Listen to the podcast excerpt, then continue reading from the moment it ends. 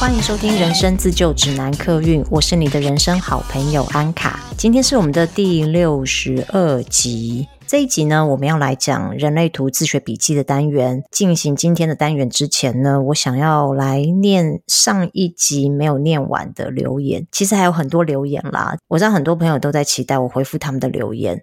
早期呢，说真的没有那么多留言的时候，我真的可以一则一则的回哦。但是因为现在留言数真的比较多，私讯也蛮多的，YT 上面也蛮多留言的，我一个月回真的有一点辛苦，所以不好意思，就让我在节目上面念出来，然后也在节目上面回复你们好吗？我发现我很笨，不知道要去。看留言的昵称，所以上一集在念留言的时候呢，我都没有把昵称讲出来，非常不好意思。但发生就发生了啦，我就不回头再补充上次没念到的昵称哦。我有收到听众朋友说不知道哪里可以留言。如果你是用 Spotify 收听的话，目前 Spotify 是没有留言的功能的。目前有留言的功能呢，只有 Apple Podcast 跟 YouTube。如果你都不是用这两个平台在收听的话，那你可以到我的 Instagram。资讯给我。如果你是 Apple Podcast 的用户跟 YT 用户的话，当然非常欢迎你在下面留言，因为这样子才能帮助我的触及率能够提升哦。再麻烦你们喽。好，接下来我要念的两则留言是在 YouTube 上面的留言，这两位都是显示者，因为他们是在显示者那一集底下留言的。第一位朋友是 CL，他说：“谢谢充满爱的分享。”早几天才去了解人类图，最常看分类，觉得自己一定是投射者，很懒，喜欢等待做回应就好，所以知道自己是显示者时非常惊讶。我在猜这位朋友应该是还没有去解自己的图，就先看所有的定义，然后猜测自己是投射者。其实显示者大部分时间也不是很活跃啦，也要看人生角色是什么。如果你是六爻或二爻系列，就比较会。被动一点，但也不是全部啦吼，只是说我们大数法则下的归类可能是这样。好，那我继续念哦。他说没有自觉有什么影响力，倒是真的不习惯跟不明白要告知。回想起来也因此受过不少抱怨，从小也有不少想法，身边人不认同，没有共鸣，所以更加觉得没有告知的必要，自己默默做就好。以为自己很喜欢稳定重复性的工作，懒得在工作上投入心力，给我薪水就好。但结果总是两三年就换一次工作，就算是做自己喜爱的事情，也总是很多开了头没有完成的计划。专一钟情，但做事真的完全没有持久力，很羡慕生产者。二十五岁前还享受跟好友两人一起，现在几乎都独行侠，两三个月聚一次已很满足。很认同要不要告知，应该交给本人意志决定，而不是教导显示者或其他类型必须告知。但会试着多一点告知，人生会否更顺畅？我想要再念一位，也是在呃 YouTube 上面留言的显示者。他的人生角色是三五，刚刚那位 CL 朋友，我不确定他人生角色是什么，但我感觉应该是双数的啦，二四六之类的。好，那这一位是三五显示者，他署名是 Q。他说：“谢谢你的解说，三五显示者觉得有被说入心坎里，特别是工作这块，我从来没想过可以去考虑约聘。我是被聘请的品牌设计师，我的动作真的不快，一旦投入是用尽全力，但没力时，我真的是公司里最散的那一个，没力气的瘫坐在椅子上，旁边的设计同事却可以高速有效率完成案件。”括号，我都怀疑他是显示生产者。身为超在意自我价值的显示者，都快自我怀疑了。还有很多内容都很贴切，大部分人讲显示者都不一定有共鸣跟认同。但听到你的解说，真的好有感触。如果有机会，真希望可以听你多一点显示者的分享。括号其他内容我也会多看的。谢谢以上显示者给的认证哦。大家都说这个世界上显示者只有九趴，遇到显示者的机会很少。我觉得这应该是一个频率问题哦。我身边真的非常非常多显示者，而且是不同人生角色的，有六二、二四、四六、三五都有。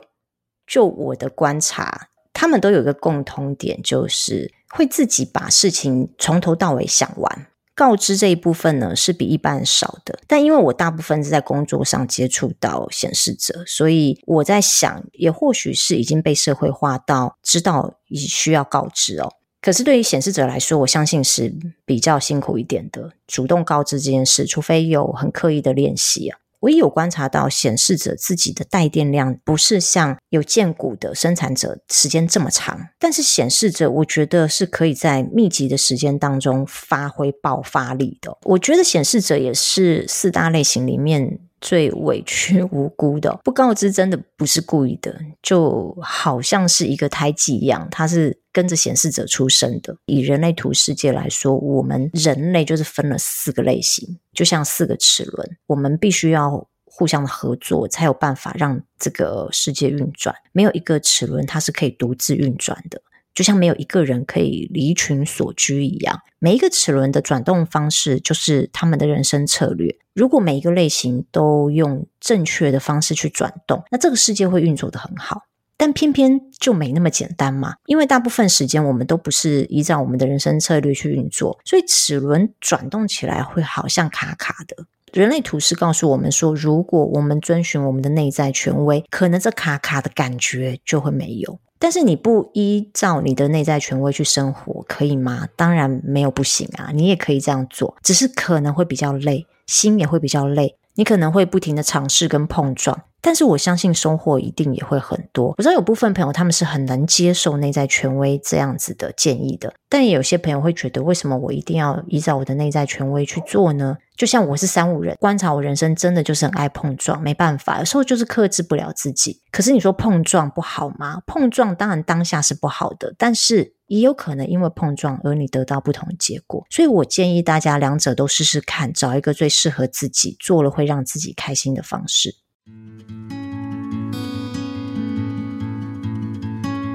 好，再来这位听友是私讯到我的 Instagram，他希望我能给他一些爱情方面的建议。其实我一向都不爱回答爱情的问题哦。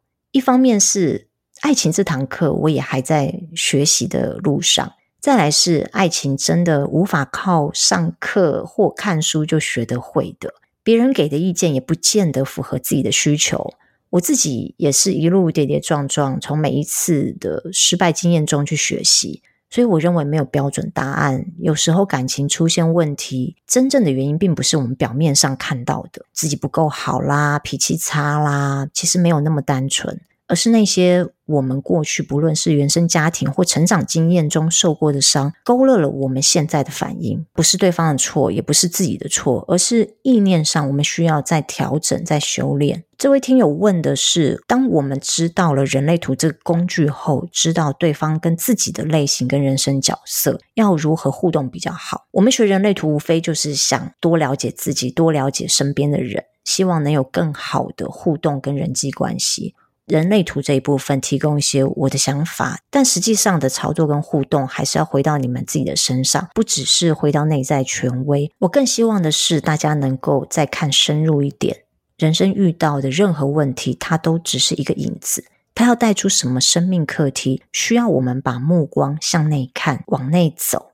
那才是事件发生的真正目的。好，那我就来念一下这位听友的留言。这位听友的署名是 G I N O R A I N S T A R。你好，安卡，谢谢你如此浅显易懂的讲解人类图的很多细节。最近正在自学人类图，也是想透过人类图更加了解自己。听了你几期的 Podcast，有更进一步认识自身人类图。但有个问题想请问一下，我是荐股权威三五人，也有三四二十极之极行的通道，但都说要等待荐股的反应。这让我在爱情里有点不知道该怎么办。我行动力太强，喜欢就会直球对决，这样不好吗？我最近喜欢上一个投射者二四的男生，投射者需要被邀请，但四爻的人又很容易习惯自己的模式，不喜欢变动。我到底该积极还是等他主动呢？虽然人类图只是参考，但如果能用对的方式跟对方相处，是不是也会相对都让双方舒服点？书上大多都说工作跟一般人际关系，我实在不太知道应该把我的荐骨如何正确的运用在爱情上。希望你能给我一些建议，感谢你。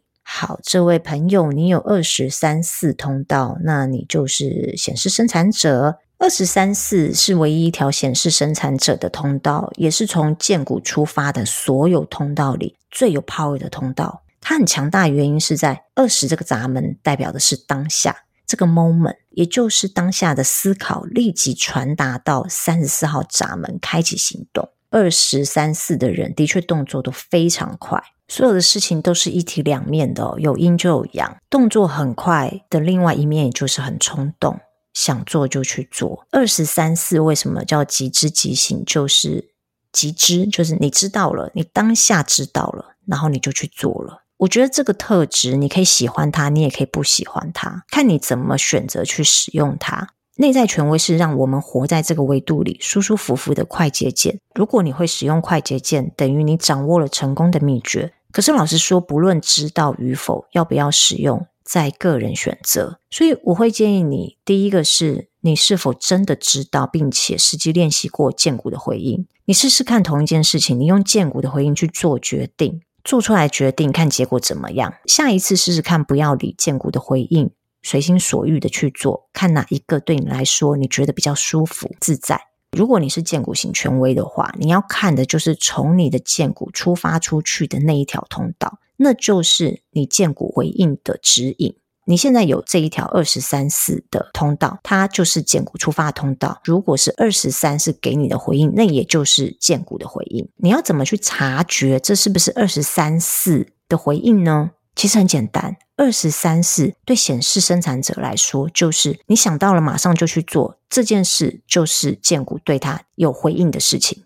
其他的通出去的通道还不见得那么的清晰明确哦。比如说，我也是荐骨型权威嘛，然后我的荐股发出去的通道是五十五这条通道，五十五这条通道叫韵律的通道，其实很难去掌握这个感觉哦。它需要经过时间去判断，需要你去练习，知道说什么是五十五这条通道。二十三是比较容易的原因是你不经思考，不通过脑袋哦，而去做出的决定，那就是你荐骨的回应。那我们刚刚讲到冲动嘛，对不对？二十三是代表的冲动，可是呢，这个冲动可能是别人觉得你冲动，而你自己不觉得你冲动，所以这就是一个感受的问题。那冲动这件事情有好有坏哦，有些人就是喜欢那股冲劲哦。你不会知道你喜欢这个男生是不是喜欢有冲劲的人呢？像我自己是蛮被动人，所以我我还蛮喜欢有二十三四这条通道人。所以我的建议啊，就是既然你有二十三四这条通道，你就好好的听这条通道要带你去的方向，听他的回应。其实对有二十三四的人来说，最好最舒服的存在在这个世界的方式，就是做你自己。好，那再来是你喜欢男生是二四投射者，你不知道该怎么跟他互动。类型的人生角色，我会比喻成外套哦，那个是最外显被人家看到的样子哦。但你要深入了解这个人，当然你还是得要再看他整张人类图的配置，他有的闸门、通道、星球这些都必须要考量进去。只是说类型跟人生角色是我们看到这个人的第一眼印象，或者是外在印象。我之前好像有说过，就很像是。星座里面的上升星座就是我们的人格面具。投射者呢，你也知道他们的人生策略是等待被邀请，所以跟生产者是很好的搭档啊。我觉得你可以先试试看，邀他出去走走聊聊，再看看你二十三四的荐骨的回应是不是真的喜欢这个人，跟想要跟这个人继续走下去哦。投射者的确需要别人先打开门，所以你可以试试看，先做那个打开门的人。至于二四人生角色，要成为四爻的内圈人是需要时间的。那我不知道你现在跟这个男生发展到什么进度。我觉得，如果只是刚开始认识，然后你对他有好感，你们也没有真的进入交往阶段的话，没有成为内圈人是正常的哦。任何一个人，不要说是四爻人，任何的人，你要成为他的内圈人，或者是别人要成为你的内圈人，我相信都是需要时间的。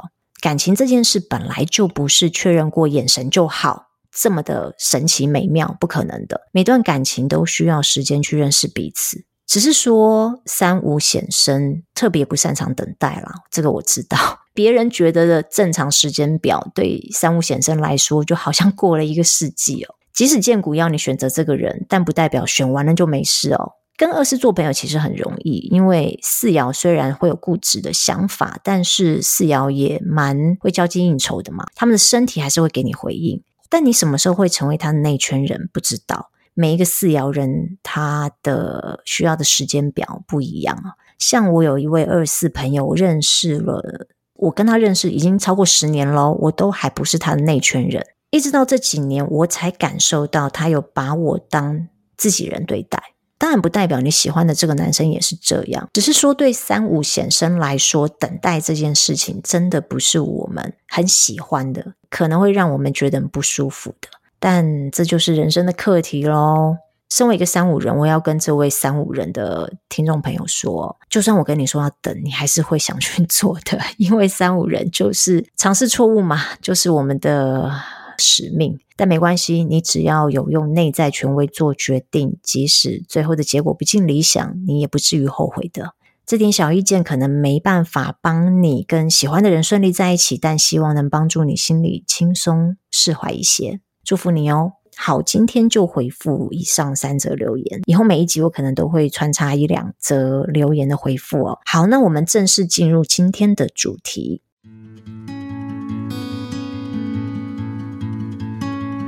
今天要讲家族人回路，也有人翻成部落回路，都可以。这组回路的英文是 Tribal Circuitry，所以你要翻家族，你要翻部落都行哦。其实它是同一个意思的。家族部落并不限定是现实世界的家人哦。白话的讲法就是我们刚刚一直在说的内圈人、自己人。这组回路的关键字是支持，我无条件支持你，因为你是我的。家人、内圈人、自己人，我有一个很有趣的社会观察跟大家分享哦。如果你有经历过民国五十到六十年左右那时候的台湾，或者你是那段时间出生的人，应该说民国七十年以前出生的人啊，你会对家族人无条件的支持这件事很有感觉。那个时候受传统文化的影响，子孙越多越好。我们那个年代很常听到三代同堂，爷爷奶奶的梦想就是三代同堂哦。三代同堂，我觉得就是部落回路最典型的表现。三代同堂，子孙多，就一定是大家族嘛。整个家族像胶水一样粘在一起，什么事情都要一家人坐下来商量。阿公的八十大寿怎么庆祝？表姐公司需要人手，表妹就来帮忙。家族里面有一个人开餐厅，里面的全部员工几乎都是自己人。总之，家族人所做的事就是确保我们大家都有饭吃。你是我的家人，我要保护你，我要保障你不会饿死、冻死、穷死。所以，一个家族人回路很强的人，他在人际关系上面的表现也会是很家族的方式哦。例如说，一个家族人特质很强的业务，他做生意的方式可能不只是跟客户吃饭应酬而已哦，他会连你小孩的家教都帮你找好，帮你把家里面的冰箱都塞满，相亲我陪你去，面试我陪你去。总之，家族人与人交际的方式就是资源交换，因为互通有无，才能确保你跟我都能活下去。而确保你跟我都能活下去，就是这个回路的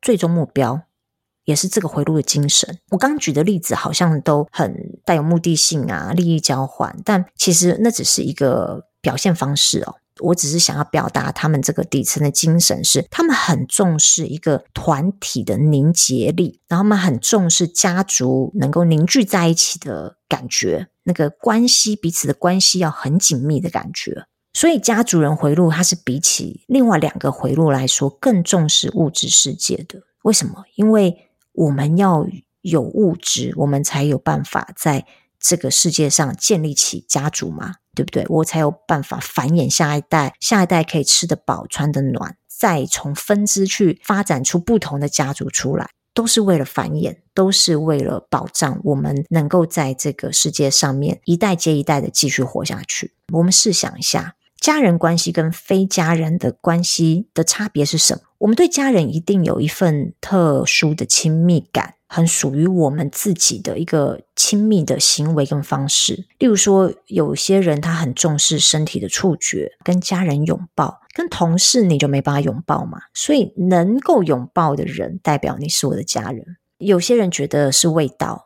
有妈妈味道的饭菜才是最美味的食物。所以，如果我喜欢这个人的味道，他就会被我认定是家人；或者是我喜欢这个人煮出来的食物，我喜欢吃这个人做出来的饭，我也会把他视为我的内圈人。有些人是喜欢全家人穿一样的衣服一起出去玩。但会让他们觉得 we are family，就是他需要有一个外在的表象来告诉大家我们是一家人，因为我们穿一样的衣服代表我们是一家人。我这里想到一个，我前一阵子看到一个黑道电影，我们在看黑道电影的时候，很常看到一个情节，就是歃血为盟，是这样念吗？好，我现在也来不及查了。如果听众知道怎么念的话，再麻烦你留言告诉我。歃血为盟就是每一个人滴一滴血在碗里面，然后轮流喝下去，喝下去之后。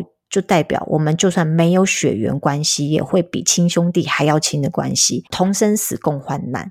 这个就是一个很家族人的表现哦。同生死共患难这句话，应该就是家族人回路的一个大标哦。